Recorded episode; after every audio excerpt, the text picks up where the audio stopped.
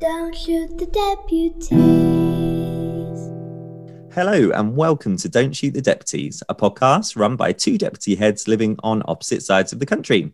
Hello, Steve. Great to be chatting again after a brief break during what has been a very busy term. Hi, Russell, and welcome to all our listeners. Yes, it's great to be back, Russell, and what a cracking guest we have with us today. Absolutely. We're joined today by Andrew Percival. To give you some background, I met Andrew a couple of years ago when he was touring the country with Claire Seeley, delivering the most incredible conference about a curriculum designed for long-term learning. It was one of those kind of mind-altering experiences that supercharged my own curriculum journey and gave us the direction we needed in order to begin our work on curriculum. Since then, we've had Claire on the podcast twice, but I'm so pleased, Andrew, to be talking with you today. A very warm welcome to the podcast. Thank you. It's brilliant to be here. Thank you, Andrew. And it's great to talk to myself today because Russell has talked about this conference so much for the last 2 years. Now, our listeners should know that you are deputy head working in Oldham, but can you tell us a bit more about your background, what it's like being a deputy head teacher, and where your interest in the curriculum came from? Okay, so about 20 years ago, I finished my PGCE and started teaching. And then in my third year, I was asked to apply for an advanced skills teacher role in the school, which I did and I got. And that was some really interesting work. Then I was starting to get a bit itchy feet and wanted to move on. So moved to the school where I'm at now, which is Stanley Road Primary in Oldham. And I always say that I moved from being an advanced skills teacher to an AST to a BST, which is a bog standard teacher, because basically at the first school I'd started, the behaviour was sorted. And it meant that I could just go into that classroom and with normal behaviour management strategies could teach the curriculum. But the school I'd moved to had not got behaviour sorted. And everything that I had been used to doing, the sorts of activities that that I would have done, the way that I taught, just didn't work. And it was purely down to the fact that the behaviour wasn't sorted in that school. So that made things very difficult. So I felt like I was failing those children at that point.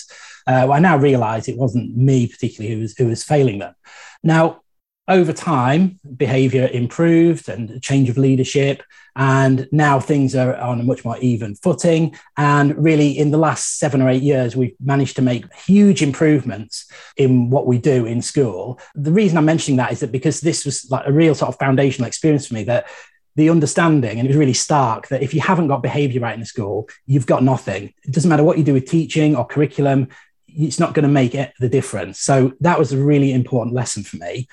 Now, things are moving really well at our school. I'm now deputy head teacher and I've got a particular focus on curriculum. That's my big project really over the last 4 or 5 years, and looking at the implications of research and what that means for schools. In terms of sort of where my interest in curriculum came from, I always trace it back to about 5 years ago, and it was the end of the year in 2016. And a few things were happening around that time that really kickstarted my thoughts about curriculum. So the first one was that we did our usual round of pupil voice activity in school, and we got some groups of children and we asked them what they had been learning that year, what the teachers had been teaching them, and so on. And we had a group of children who we were talking about history with. And the first thing that they said was, they looked a bit nonplussed because they weren't sure what history was, because we taught topic. We didn't actually teach history, you know, or certainly that's how it was perceived by the children. But then when we actually got into the bit about what they'd been learning, they could remember the kind of one-off lessons, the food tasting lesson, or we made a Roman shield lesson, or we had a visitor in, those things. They remembered those experiences, but when we asked them, you made a Roman shield, but, you know, can you remember anything about, why did the Romans invade or any of that stuff? They just didn't really have anything at all to say about it. Now, that wasn't a revelatory experience at that point, because that was just what had always happened. That was just normal. Then around that time, well, actually, it was May 2016 precisely, because I can remember it, because I'm still scarred for life by this experience. We had that reading paper in Key Stage 2, the end of year SAT, where we had the dodo and the wild ride with Martine on the back of the giraffe, and the Lost Queen, I think it was called, the first piece. And I can remember that paper so vividly because at my school, we'd spent a lot of time trying to improve our end of Key Stage 2 reading scores. And we'd gone from being one of the lowest in the local authority to sort of just about getting up towards, you know, average or typical attainment. But then that paper came and totally wiped us out, and we were back down at sort of 40-odd% again. And we had a meeting that afternoon when, on the day of that paper, and I really remember this well, that we sat around as senior leaders and said, that paper was so tough. What on earth are we going to do about it? Because we've just spent the last 5 years trying to get up to a, you know, reasonable standard with our English scores. So we sort of toyed with ideas like, should we just do more comprehension? If we did an hour of comprehension every day in year 5 and 6, perhaps, we'll sort of brute force it. We'll manage to, you know, get our scores up, because if we just practice doing papers over and over and over, surely that's going to help. But, you know, we weren't daft. We knew that probably wasn't actually the solution. We didn't really want to work in a school where that was the solution either. Mm-hmm. So when we looked at the paper, we said, well, what is it about this that's so difficult? Obviously, the texts were challenging, the vocabulary, the grammar, the sentence structures were difficult. So we knew we needed to up our game with our English curriculum and make sure we read more challenging texts. But we also looked at the content and said, well, this paper about a dodo, our children don't know what dodos are. Why haven't we taught this? There's lots of concepts in this piece about habitats and extinction, and they're science things that we should really have been doing a good job of teaching. And our children were lost when they were presented with this. The first piece had questions about what the word ancestors meant and what a monument was. And all this stuff was, we realized this was curriculum stuff. This was foundation subjects. And if we just emphasized that more and taught that better, then actually we would have resolved a lot of the issues around that paper. So that was a real sort of catalyst. But then also really just the third thing was that at that time I was spending far too much time on Twitter, which I still do, and you know, sorry about that. But it meant that I was hearing from all these people who were thinking about curriculum in different ways that I'd never considered before. And in particularly secondary schools and subject experts talking about what they thought a good curriculum was. And it's a real challenge for primary schools to have that level of expertise. So hearing about it on Twitter was a real eye-opener, and it really sort of began to make me put things together and these sort of jigsaw pieces together, and realised it came back to curriculum. If you don't mind, I'll just talk about one blog post for a moment that really resonated, and I'll bring this up because as well it was one that Claire Seeley and I both chatted about at the time, and it had a real sort of impact on us. And it was a blog by the head teacher at the time of Bedford Free School, Stuart Locke, and it was called "Pedagogy is Overrated." I mean, that's a cracking title for a blog. And that you know, for someone who'd spent, you know, X amount of years believing that if we just got the teaching bit right, everything would fall into place. You know, we could improve behavior through teaching. And, you know, it didn't really matter what we taught. It was if we taught in a way that was engaging, that would be the thing that made the difference. And this blog basically blew that out of the water and said, actually, we spent too long thinking about this, and we don't spend enough time thinking about what we're actually going to teach. And then, of course, around similar time, Amanda Spielman gave her Substance of Education speech, and all of this stuff knitted together and really made me see that if we don't get curriculum sorted, we're not going to achieve anything further. Brilliant. So how did that then, Andrew, lead to you and Claire connecting and running a conference? I've been meaning to ask you that for ages. Yeah, so we've been chatting on Twitter for a while, and we were both writing blogs. Claire's obviously much better than mine, but you know, we were both having a go at it.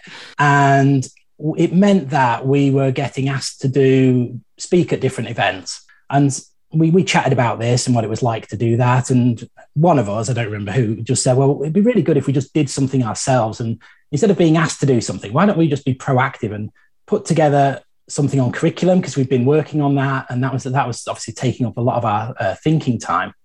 And so, well, maybe we could share some of this stuff with other people.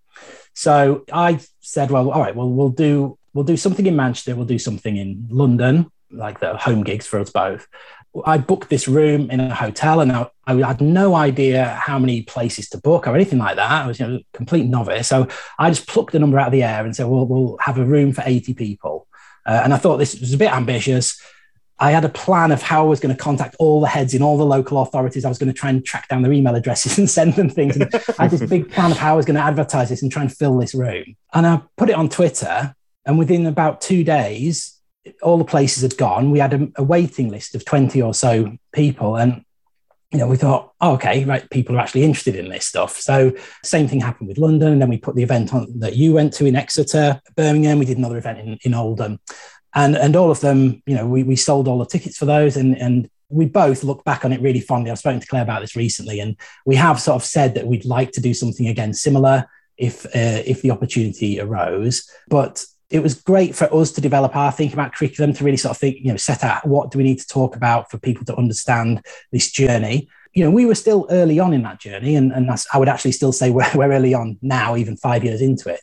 But the people who came to those conferences, I'm not trying to flatter you, Russell, here, but obviously these were people who were very switched on and were really ready to hear those messages. And I know I'm in touch with lots of those people still, who tell me all about their curriculum journey that they've been on. And I know that there's still a long way to go with curriculum as a sector, but those people I know are doing great work. It really did, as I said at the start, supercharge my own journey. And I think you and Claire need to be reminded regularly by other people just the impact that will be having for many, many children for a very long time. So, yeah, great job. Thank you. Absolutely. And something that's progressing as we go on this journey, and it's been talked about in the past year or two, is memory and cognitive science. Why do you think, Andrew, that long-term learning is such a central feature of your work in the curriculum? Well, like I described before, that the way that we taught meant that children didn't actually remember the content of the curriculum. And I might as well paraphrase one of the greats, Claire Seeley, here and say that,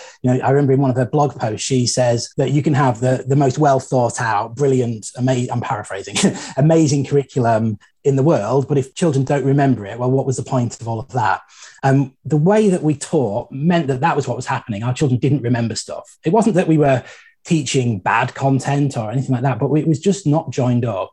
So what we were doing was saying to teachers, here's a topic heading, you know, let's do a topic on volcanoes. Here's some generic skills that you should try and like weave into your teaching. But basically, there you go. You get on, teach something volcano-y. You've got 6 weeks. And so teachers would, you know, typically have a trawl through the internet and find 6 lessons or so on volcanoes. And they would be random lessons, disconnected. They might involve some sort of art and craft activities and so on. And there was no link between them. So they were all one-off lessons. There was no coherence between them. But also, crucially, there was no coherence across the entire curriculum. So this volcanoes unit was completely discrete and separate from anything else anyone would have done. And each lesson within that was completely separate as well. So even though we still taught them knowledge about volcanoes, they had no chance of remembering it because we never came back to it. We hadn't factored in that we needed to keep revisiting this content over time, and not just within that 6-week block where we might be teaching that, but over years of the children being in school. And that lack of coherence meant that it led to that situation where children were not remembering the content. They were just kind of like floating through this curriculum, having these experiences, being taught these lessons, but almost like instantly forgetting it. Before I move on to my next question, just elaborating on that a little bit more, clearly for you, Andrew, there was research or reading that informed this understanding of memory and forgetting, I assume a bit of Ebbinghaus and a few other lovely things like that. One thing that worries me a bit now, we were talking about it just before we hit record, which is that a lot of schools, sadly, are in a bit of a rush with their curriculum. They're a little bit behind with the development of it. And they're hearing from people like local authority advisors or whoever else that memory is important, but perhaps they've not actually had the time to engage with the research. Is there a risk there that then you get a lot of surface activity around kind of memory and retrieval rather than really getting the why behind it? And it's a fairly leading question, but I'll be interested in your thoughts. I mean, yeah, so obviously you're right. I mean, that's always a risk with anything. One of the mistakes that we certainly made early on, and I know that other schools have made this mistake, is about jumping onto things like, say, knowledge organisers as a quick shortcut to sorting your curriculum out. Because, you know, if we can produce an A4 page of facts and children can go off and learn it, then they've remembered it. We could test them on it, and happy days. But one of the first things I did hearing about schools like Michaela was, I said, right, just whatever you're teaching at the minute, go off and make us a knowledge organiser, put some of the facts on it that you'll be teaching, and we'll get children to learn those. But this is a, I'll paraphrase Dylan William now on this one, because I think this is a brilliant quote. So he says that a collection of resources is no more a curriculum than a pile of bricks is a house. And I think that was the situation with knowledge organisers for us. We'd thrown knowledge organisers at this curriculum problem. We hadn't done any curriculum thinking. We hadn't thought about what we were actually going to include in the curriculum and the sequencing of it and so on. But we knew that we wanted children to remember stuff. And this seemed like a really quick way of doing that. And so obviously we've had to go back and kind of undo that. And as we develop the curriculum, we've now been able to develop more effective knowledge organisers, which I'm a big fan of and think they have a brilliant place in the curriculum, but it's not a replacement for a curriculum. It's just a tool that you might use. So there is that risk that we can jump onto these bandwagons or these quick ideas that mean children might remember some stuff, but actually we need to think really deeply, well, what is it they're remembering? What's really important that they're remembering? What's going to make a difference? And, you know, how are we going to do this in a way over time that means children really remember it and don't just remember it for that 6-week block? And, you know, we can hammer lots of quizzes and so on in that very short time, but will they remember it, say, a year later, or what is it they'll remember? That's a really helpful reflection. I think something that people find really useful if they're at that very early point of developing a curriculum that does focus more on memory, which leads us really nicely into this idea of knowledge and why it's important for children to be knowledgeable. And that was probably the biggest thing I thought about on that day when I listened to you and Claire speak. And I know that Claire and Daisy Christodoulou spoke about this a bit in the Knowledge is Power episode that we've done, but I am really curious about why you're also so passionate about a knowledge-rich curriculum. And within that, and I think it links to your previous answer in a way, really, if you can kind of debunk this idea that a knowledge-rich curriculum is all about what I think some people sadly sort of perceive it as, which is this kind of dull, closed lessons, children being passive.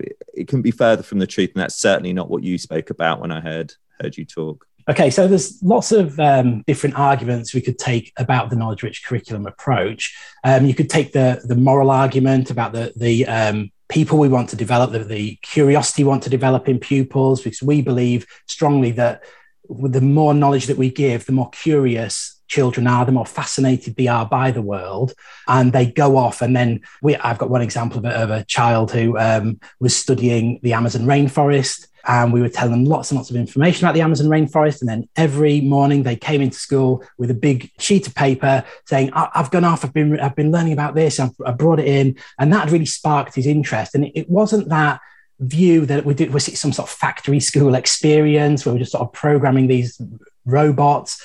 The children were really fired up. So we want pupils to grow into people who are knowledgeable, but also fascinated and curious about the world.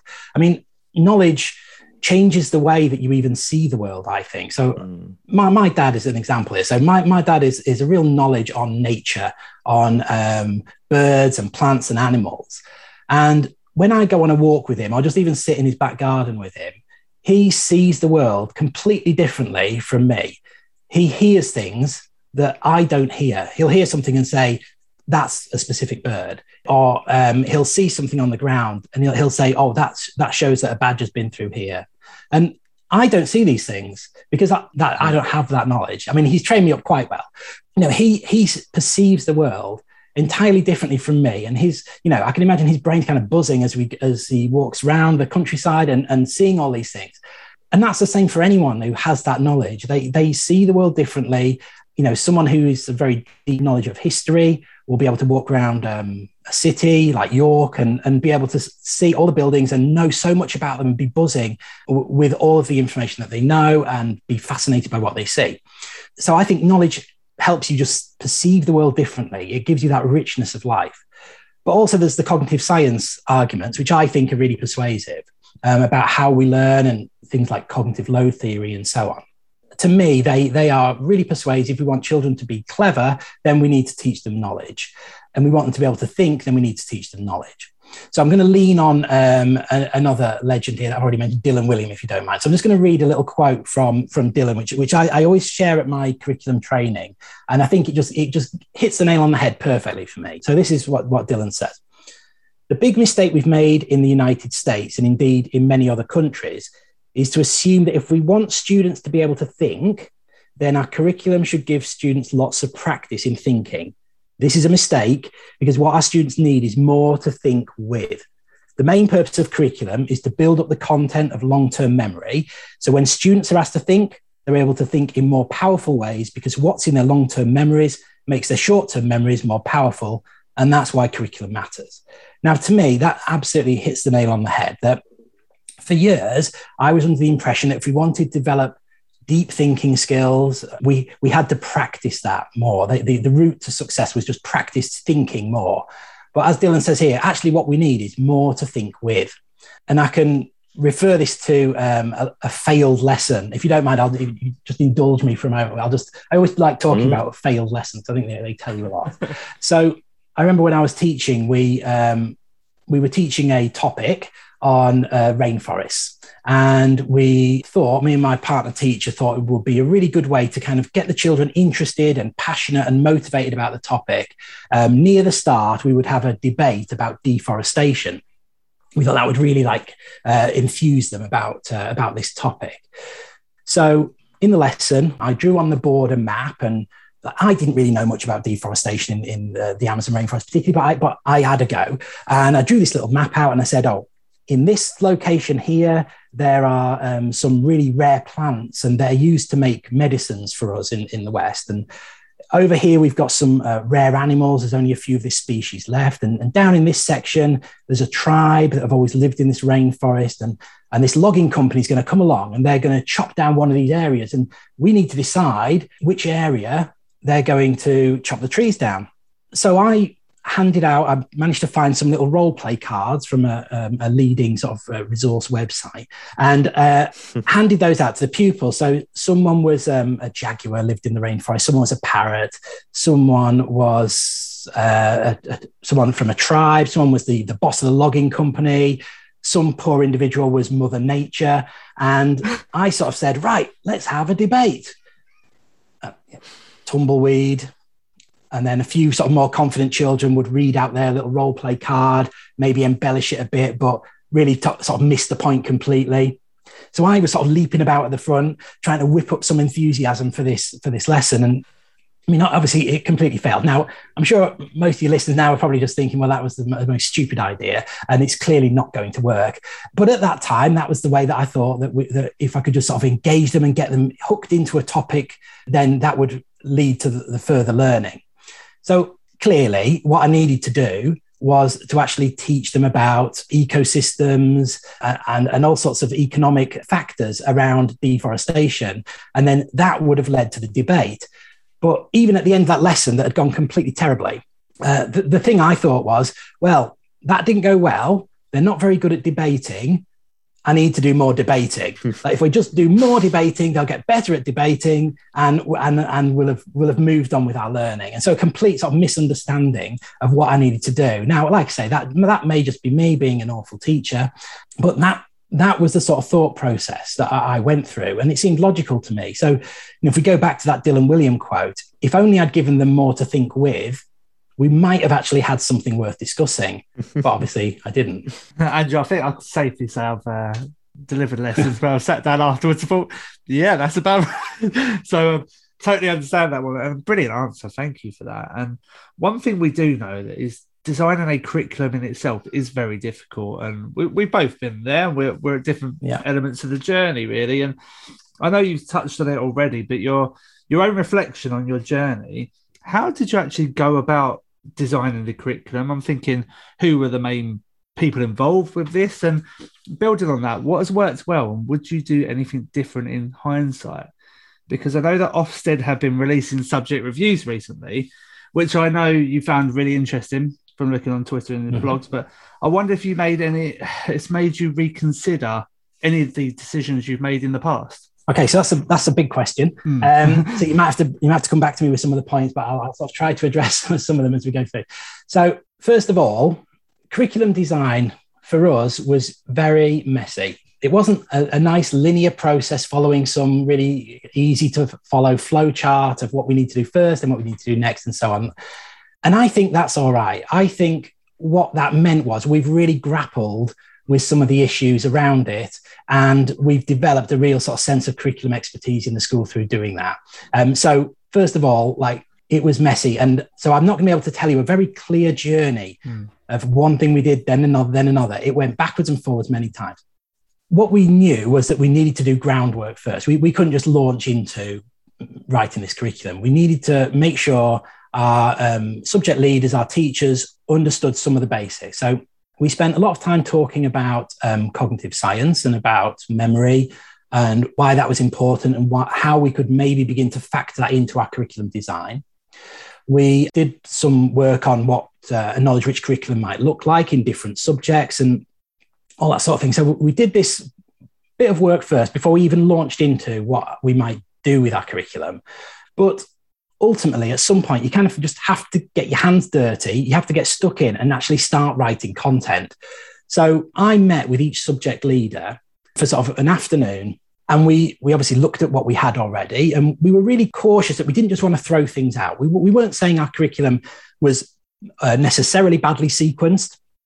We just hadn't taken advantage of the way that we might link this up. So we looked at what we had, we swapped some things around and so on. So this was at the sort of like the overview stage. Then we talked about the concepts we wanted in the curriculum. And we went back to the National Curriculum document, which we actually hadn't read properly, really, when we reflected on it. We'd been rushing to look at the content of the curriculum. You know, can we still teach World War II? That sort of thinking. When we hadn't looked at the aims and the purpose of study and understanding each individual subject really well. So we went back to that and we said, well, what are the main concepts that we might want in our curriculum, the big ideas? And we also referred to subject experts and we joined the subject associations and they were helpful and so on. So we came up with a bit of a list of concepts that we thought would run through our curriculum in each of those different sort of contexts that we were teaching. So then at that point, we went off and had a go at writing a unit. And the way we did it, we were very clear that we wanted to set out the detail of the curriculum, like as precisely as possible. And in fact, I'll just backtrack a little bit because before we launched into this, we actually decided on 5 kind of guiding principles for our curriculum. So I'll just talk through those briefly now. So the first one of those was that obviously we wanted knowledge at the heart of it. We knew that if we focused on knowledge, then we would have lots and lots of other positive benefits about the depth of thinking that children would have. We wanted to set the knowledge out in really fine detail, really meticulously write down everything that we thought children should know in a particular unit of work. That was a real game changer because that enabled us to do all sorts of things in the curriculum, like being able to interrogate the curriculum documents. So we can look through a document, we could search for particular terms, like we could in the history curriculum, we can look for monarchy and we can see how often that comes up, in which context it comes up. And, you know, we can kind of see how that develops over time and have we got a strong development of that idea or can we add things in? So that setting out in fine detail was really key. We knew we wanted it remembered over the long term, which we've talked about, that it had to be carefully sequenced over time. And we talked about what's the narrative of the curriculum, what's the story we tell from one unit to the next about those individual subjects. And then the last one was that we wanted knowledge organised into subject disciplines because we knew that that was something that we'd been missing. Certain subjects didn't really have their own curriculum at that point. So subjects like art and design technology were basically add-ons to the humanities curriculum. So, you know, if we were doing a unit on coasts or something in geography, then for art, we might draw some seaside pictures. For design technology, we might sort of design a boat and make a boat and see if it floats. But they were decided by the teacher rather than an art leader or a design technology leader. So we wanted it organised into those subject disciplines, and also that we took this knowledge from the discourse within the subject communities. So that included the subject associations, but also just other teachers. You know, we wanted to make sure that when we were selecting this knowledge, we were doing it from an informed point of view. So those are the 5 principles. So let's go back to this meeting where we were sitting with the subject leaders. At the end of that meeting, after we'd thrashed out the overview, or certainly the first draft, the main concepts, I showed them what I thought a unit might look like, the way we might write it, the sorts of things we might include. The subject leader went off and wrote another unit, and I wrote a unit too. And then we came back together like a week or two later And we looked at those. And then basically, this is where it got messy, because this is where we ended up going back to something we'd done before and said, actually, this concept we hadn't considered is kind of bubbling up to the surface here. And we hadn't considered that originally. So I think it was in history. We'd written some units sort of on British history and realized we wanted to include something about trade. This idea of trade was coming through. We hadn't actually considered that. So this is why I describe it as messy, is that we were constantly adding and subtracting from the curriculum as we went through. So we made a few steps forward, we took a few steps back, and then we had to get our hands dirty again and get stuck in. Now, like I say, that enabled us to really think deeply about this stuff and sort of really get to grips with it. So we managed to put together this first draft of the curriculum in that way. And we did that with lots of subjects kind of concurrently. And one of the, I guess, another sort of mistake that I made initially was I thought this will be done in 2 years. We'll work on it for a year, we'll trial it for a year, and then we're done. And over that time, through this process of writing these units, it just became so clear that actually this wasn't a job to get done. This was about building a culture of curriculum, that this is something we come back to. And like, even now, 4 or 5 years into this, on a weekly basis, subject leaders come to me to discuss whether something's in the right place, whether we need to add additional content to the curriculum or take out content. One of the examples of that is that because we wrote the curriculum out in such detail, it means that we're actually able to go back and make changes really easily to the curriculum content. So a couple of years ago, one of our Year 6 teachers came to me and said, I've just been doing a lesson about World War II, and we were talking about political parties. And a couple of the children in class looked really bemused and were asking, why do they have parties when there's a war on? We're like, no, like, this is not the same party. And that, but that was their experience, that they linked it to birthdays and celebrations. And they hadn't come across this term political party. And this was in Year 6. So what we'd have done in the past is sort of rolled our eyes and said, oh, you know, typical. But now what we did was we went to the history leader and said, our Year 6 children don't really know about political parties. Is it in the curriculum anywhere? And obviously our full curriculum hasn't actually played out, obviously, for the full sort of number of years of the curriculum. But we realised it wasn't really emphasised that much. So we went back and we added in extra statements. So, you know, hopefully in a few years' time, as children come through, that misconception won't be there. And it's that ability to do that in really precise detail that means that we'll never be done. You know, we'll always be developing this curriculum, but actually we've made it easy to do. And in terms of advice or tips, one of the things I would say to people is keep it as simple as possible. Keep your documentation about the curriculum as simple as possible. I see on Twitter, social media, these amazing looking documents, these roadmaps, all these things kind of like linking up loads of icons and all sorts of stuff. And like, yes, it looks great. And you could see a curriculum journey there. But I know that if I wanted to change something in my curriculum, it's mega easy for me to do. I can just go back to that original history document, geography document, whatever it is, and I can add something in. I don't have to change 100 other documents and posters that we might have around school showing our journey. So I would say, keep it as simple as possible. You use the simplest possible format for this curriculum, because you want people to be able to be reflective and not feel disincentivized to change things. We want to evolve the curriculum. But if changing one thing means you have to go to 7 different documents, then that's not going to work. You're not going to get that flexibility that you need. So I think that's really important. One of the other ideas we had around developing the curriculum was when we're thinking about assessment and progression in the curriculum, we took the idea that the curriculum is the progression model, which was an idea from a blog by a history teacher called Michael Fordham, who worked very closely with Christine Counsel, who is obviously like a real knowledge on curriculum. And what we understand by that is that as children learn the content of the curriculum, that's how we define the progress. So as they know more geography and more science and more in art, then that's how we define progress. We don't have any particular stages or ladders that we might go through. We would just say, as they learn that new stuff, then that's us showing that children are making progress. So how do we assess whether children are making progress? Well, we do that with quizzes, which I've mentioned before. So we do lots of quizzes during the unit, quick quizzes just to make sure children get that chance to retrieve previous knowledge from previous lessons. But then we do an end of unit test, which we try to do after, say, a half-term holiday, so that children have that little bit of an opportunity just to forget. And then we want to find out what do they really remember. So we would do that quiz then. And then we have also an end-of-year bigger assessment where we would draw in all the different units of work that they've taught that they've learned in a particular subject, and then we would do this bigger quiz. So we have this quizzing. So that's really checking that children have this knowledge and have learned the knowledge we want. But also we know that it's not just enough to know lots of facts. Clearly, we want that information to be joined up and connected to each other in the form of a schema, or however you want to describe it.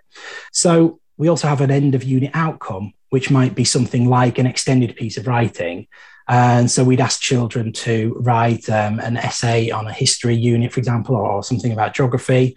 And that gives them the chance to sort of showcase their knowledge and their understanding of how everything links together. So it's not just about knowing, a sort of a pub quiz curriculum that they can and recite various facts, but actually put it together into a sort of a coherent piece of writing. Or, it might be in music, it might be a piece of music that they've composed or whatever. Different units have different outcomes. But they have that chance to put it together and really show their understanding, so that it's not just about this like crazy idea that it's somehow knowledge rich is about rote learning facts and so on. Great. And what do you make of these subject reviews that have been coming out from Ofsted? I think they're really helpful, and I've been sending them out to our subject leaders. I was very pleased when our geography leader, I sent out the geography review. It was this huge review, and she just sent back a text message to me. I think it was like 4 words. It just says, "Yep, we do that." Always pleasing. Okay, this is good. Now clearly there's points to work on, but she was just broadly saying that yes, actually, the way that we've developed the curriculum means that we've got lots of this in place already. I think those subject reviews are helpful. They can look a bit scary and daunting, especially if you haven't really got stuck into curriculum development. Yeah, and I think you made a really lovely point earlier that I think I'd want people to kind of latch onto if they're at quite an early stage, which is that it's really refreshing to hear from you that you're 4 or 5 years in, but you still see this as a really work in progress, and the culture of curriculum development should be like that. And I think that's really lovely, because I think the impression a lot of people have, and perhaps it's a result of the old Ofsted framework, is I've got to have ticked X amount of boxes by the time Ofsted visit. And it's kind of knowing, look, you can get your good or your outstanding or whatever without everything being completely perfect. Just because there will be ongoing areas to develop doesn't mean that you can't kind of be in a strong position. And I certainly find that encouraging to think about, because we're about 2.5 years in, and I'm really proud of where we've got to, but I can still think, particularly as you're speaking, about a few other things that I want to tweak and develop a bit further. But it's kind of saying to myself that the weakness would be not being aware of it and not being willing to change it, where the strength is going, I know that's the next step and I've got a plan for it. And I think that's the key thing, isn't it? Absolutely. So let's move on from curriculum as a whole, Andrew, because one thing you've started to get a bit of a reputation for at Stanley Road is your Latin. Yeah. So many people might not realise that in primary schools we can teach a modern foreign language, or we can do an ancient language like Latin. So I've started to have some conversations informally with colleagues about the potential maybe one day. And you get a mixed reaction, as I'm sure you have when you've spoken to people about it. Some people think it's absurd. Why is that any use for children in the modern world? Can you convince them otherwise? I'd love to hear about why you do Latin. We were teaching Spanish as our subject in school, and we had done for a number of years. But we didn't have any expertise in this subject particularly. And we had a scheme of work that we would just follow that we'd bought. And because teachers weren't confident with it, it was really a subject that was neglected, and it just sort of ticked along. And I think by the end of year 6, they could count to 10 and say hello, and they probably did that every year. So it wasn't a subject that had a high profile in school. As we began developing the curriculum, we put a real emphasis in the curriculum on vocabulary, going back to that dreaded SATS paper. We knew vocabulary was so key. And so we were writing into the curriculum all the vocabulary that we wanted pupils to know. And we were writing definitions of those so that the teachers had that subject knowledge in a very precise way. And we also included for some of that vocabulary, the word roots and so on, and like what the etymology of those words was. And it just sort of dawned on us that actually perhaps we could do something with that more interesting. And when we asked staff, we found out we had 2 teachers who had GCSE Latin, who were teaching in Upper Key Stage 2, myself and our other deputy head teacher had both done Latin at high school, and we all had really positive experience of it and said how great it was for helping you get a good grasp of grammar systems and obviously, again, the etymology and vocabulary. So we thought, well, perhaps we should do this. And we were also conscious that when our children went to secondary school, they go to a number of different secondary schools and they taught a number of different languages when they arrived in year seven. So they weren't necessarily carrying on with Spanish. In some cases, we were also aware that what happened was they just started it from scratch with Spanish because, you know, perfectly understandable that secondaries have, you know, no idea what's gone on in primaries, and they're taking children from lots of different schools. So you are going to inevitably have to start from scratch. So we thought, well, we're not really going to lose anything if we lose our Spanish teaching, we didn't think. And we can see so much to gain from introducing Latin. So we got in touch with Classics for All, who are a charity who support the teaching of Latin in schools. And they were brilliant. We applied for a grant, which we used to fund training on the very specific schemes of work that we were actually going to be introducing in school. So the training was high quality because it was matched directly to what we were going to be teaching. And it also enabled us to buy some of the textbooks that we wanted to support Latin teaching. And that relationship with Classics for All has been brilliant because they give us ongoing support year on year with anything that we need. It's been, we couldn't have done it without them. Now, I'm always cautious about talking about Latin because I know some people make sort of these wild claims that it will make you a more logical person or a more critical thinker if you develop your understanding of Latin. And I'm always wary about this sort of like transferring these skills across domains. But for us, in terms of the impact, sort of to put it in a very simple way, our children know quite a bit of Latin now, yeah. And we actually think that's really useful. Mm. And I've got lots of little anecdotes over the 2 years we've been doing it where the knowledge of Latin has supported their work in English. So I remember they were reading Kensuke's Kingdom in one of the classes, and the word laboriously came up, and they actually said, "Oh, that means to work," because we did that in Latin a few weeks ago, and they managed to work out what that word meant. We love it. We think it really enriches our curriculum. It fits so well with our focus on vocabulary and knowledge. It's a brilliant way as well to recap learning from our unit in year three on Romans. So we're big fans of it, and we've supported quite a lot of schools in getting set up with Latin teaching. We just see lots of positives from it. Can I just ask a couple of small things before Steve also comes in on this one? First of all, what year do you begin Latin in? Is that in year one? No. So we teach an intensive programme in year 5 and 6, and that's our languages curriculum. So that means we thought really long and hard about this, but we decided that if we waited to begin teaching languages until year 5 and 6, it means we can really focus in year 3 and 4 on making sure things like the children are all able to read at a very high level. We wanted to free up a little bit of space. We also do a lot of our teaching about history in year 3 and 4, and we wanted to give that more time and space too. So we hold off on our languages curriculum until year 5, and then we do an hour a week every week, and they get a really good understanding of Latin. That's really helpful. And am I also right that you are about to move to Sounds Right as a school as well, or you're dabbling with Sounds Right potentially as your... That's right, yeah. Our teachers are doing the Sounds Right training as we speak, and we're launching that in September, which we're really excited about. Which is the reason why I'm potentially interested in Latin is from that angle, which is that Sounds Right, once it goes into Key Stage 2, is very much about etymology and morphology. So I think... for you, it will be a dream combination. Absolutely. I was actually thinking that, Russell, as we're talking about Latin and how it does merge really nicely with the etymology and the Sounds Right approach to phonics. So really interesting point. I think that can resonate with quite a lot of people, actually. Now, our final point, Andrew, is not specifically on curriculum, because one thing that many people have been inspired by is your blog about whole class feedback. It seems that more schools are exploring this idea, but can you talk us through why you moved to this approach, how you introduced it, because I think that's really important to get people behind it, and what has been the impacts of this? We've been using a kind of whole class feedback approach for about 4 years now. And at the time, we were looking at our marking policy and written marking in particular, and we were sort of beginning to realise that we built it up into this thing that actually it wasn't doing as much as we thought it was. So for written marking to work, you have to have so many factors come together all at the same time for it to be successful. So the child has to be able to read your handwriting for a start. So that's one thing that could get in the way. They then have to understand what you've written. They then have to understand how to act on that. They then have to be motivated enough to actually act on it and do it. So you've got all these things, like all these planets have to align. And then if we're really lucky, that written marking might have some impact.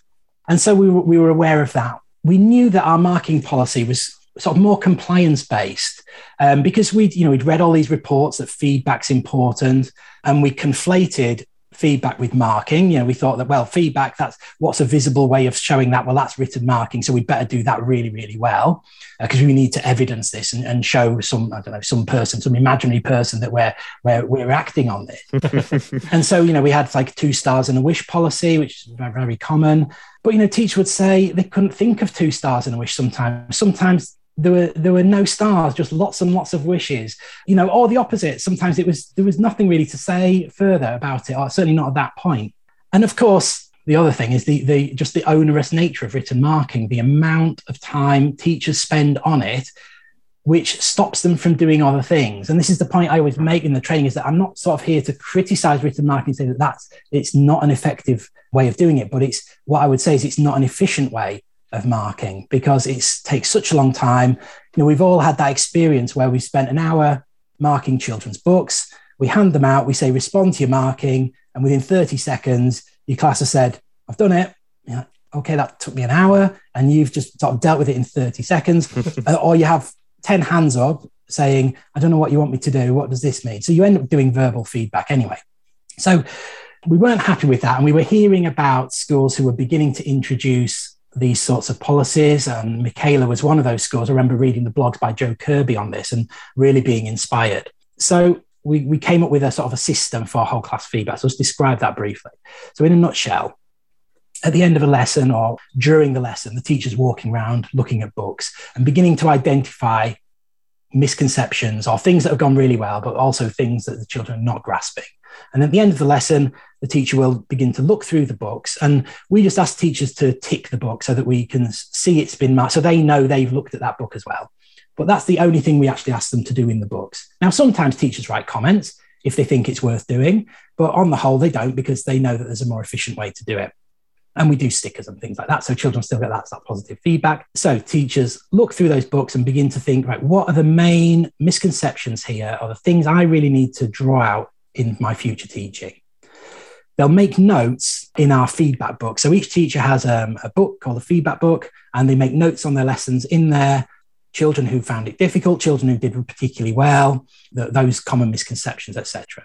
And then the next lesson, typically, doesn't always happen this way, but typically the lesson would start with a feedback session where they, instead of them having written all that stuff in the books, they will feedback to the class instead the sorts of comments they would have written in the books. And that follows a rough structure. And I'm always really cautious about this because we really don't have it set in stone that you have to follow a certain sequence. But we certainly, when we first started out, we suggested that teachers followed this kind of very simple structure, which was we start out with showing the best work. We call it exemplifying excellence. We might put that under a visualizer or just read it out to the class or whatever, but talk about what was really good, who performed really well, who did great pieces of work. Then we might move into some of the more basic knowledge gaps that children might have, which could be spellings or number bonds or times tables in maths. So maybe it wasn't the focus of the lesson, but it's cropped up that actually we don't know these things. And so typically, if it's English and we're doing some writing, there might be some spellings that are commonly misspelled across the class. The teachers will do a quick bit of work, perhaps on mini whiteboards. Children practice writing it, and then they'll go back to their work perhaps and check to see how they got on. Did they spell that correctly? And then they might edit it there and then. We are always cautious, though, that these sessions are not about improving work necessarily that children done, but about improving the children's knowledge. Sometimes it's appropriate to go back and edit your work, but if you're just doing it to improve a piece of work, then that may not be actually what you're at. Your ultimate aim is to improve the student and improve the knowledge and their what they understand. So we deal with those basic knowledge gaps, and then we might move into a bit of a longer session where we look at the common misconceptions that children might have had. Again, if we think of a writing lesson, perhaps, if there was a problem with tenses jumping about, which is a common problem in our school with many of our children have English as an additional language, and they often get muddled about tenses. So it might be that tenses jumped about, the teacher might do some modelling on the board and say, look, this is a common problem here. And they might either look at a piece of text that the teacher prepared and go through it and try and spot the errors, or they might go back to their own work and see if they can identify errors that way. So we do a little bit more teaching. And it's a very sort of interactive, fast-paced session, but it gives the children that feedback without us having to write it down. Now, if children need individual feedback, they still get it. It's impossible to teach without giving feedback. Anyway, I'd love to see a lesson where you didn't give feedback. Like, what would that even look like? It's not possible. So we already give lots of feedback. And some children who need individual feedback might have a quick chat with a teacher or a teaching assistant, maybe before the lesson, after the lesson, during the lesson, whatever. But there's still that capacity to do that individual feedback. But on the whole, we recognise that talking to children is actually a really good way to give feedback. It sounds really flippant, but if a child misbehaves at dinner time, we don't write a comment for them to read. We just tell them, because that's the more effective way of giving feedback. So why would it be different with English or maths or whatever? One of the interesting things we found, I'm probably going a bit off point here, but one of the interesting things we found was that actually maths feedback was quite different from English feedback. And actually often the maths feedback will just be the teacher saying, I've looked at your books and we all need to practice this sort of question again. So here's 5 more, off you go. And that's the feedback. We're adapting our teaching. Or it may be even that we adapt our curriculum over time and decide that actually we need to change what we're doing in a few weeks' time, or we need to change what we did previously. So let's get back to the implementation of it. What we did, we realized we wanted to move to this approach. Now, instead of just launching that whole school, we had some of our middle leaders trial this for half a term, and we were trying to iron out any wrinkles. And we met with those middle leaders every week for that half term, just to discuss how it was going, what we needed to change, what we'd learned from doing it. Now, very early on, I remember a meeting really vividly where those teachers said, "We are better teachers now." Like this had transformed the way they taught. They felt they were actually doing a better job in the classroom because they weren't spending hours and hours marking and then having no time to think about what they were going to do about it. They had much more time to discuss with their colleagues what they were going to do in the next lesson, and just reflect on what had happened in that lesson and how they needed to move on with it. So they sort of collectively said, this has made us better teachers. So we trialed that for 6 weeks. We did lots of tweaks here and there, and basically then rolled that out with the staff, and more or less, it's been running like that for 4 years or so. We haven't made any significant changes, and it just really works for us. When I do training on this, I always have a slide and it just says in big letters, "No harm was done." And it felt like the world might end when we tried this, but it didn't. And children carried on learning. They carried on producing really high standard of work. And there were lots of other happy kind of byproducts as a result of this that we hadn't actually planned for. So one of those was, as I'm English lead, and I've always been trying to get teachers to read children's literature. I think it's so important that they can sort of recommend text to children. But for years, people just say, well, when am I going to do this? I just don't have time for this. Well, there's a group of teachers in school who read all the latest children's literature. They swap between them. They discuss it. Fantastic. Last week, one of our teachers told me about something that was happening, which is called Sunday Book Club, which I was unaware of. And Sunday Book Club is a group of teachers read an education book, and then they all Zoom each other on a Sunday night to talk about it. And they just finished Teach Like a Champion, Doug Lemov. But this is amazing. Yeah. This is brilliant. And this is, in my opinion, not having those reams of marking to get through. It meant also that curriculum work that I've described, that was more able to happen because teachers had that little bit of extra time. So although we've cut down marking, our teachers still work incredibly hard, but they're working hard on different things and things that we think actually have more impact than that trawling through books and feeling that obligation to write long comments and then that crazy thing which we used to do where children would respond, and then you'd respond to that response, and then the child would respond, and like you basically just keep going till there was no paper left on your page.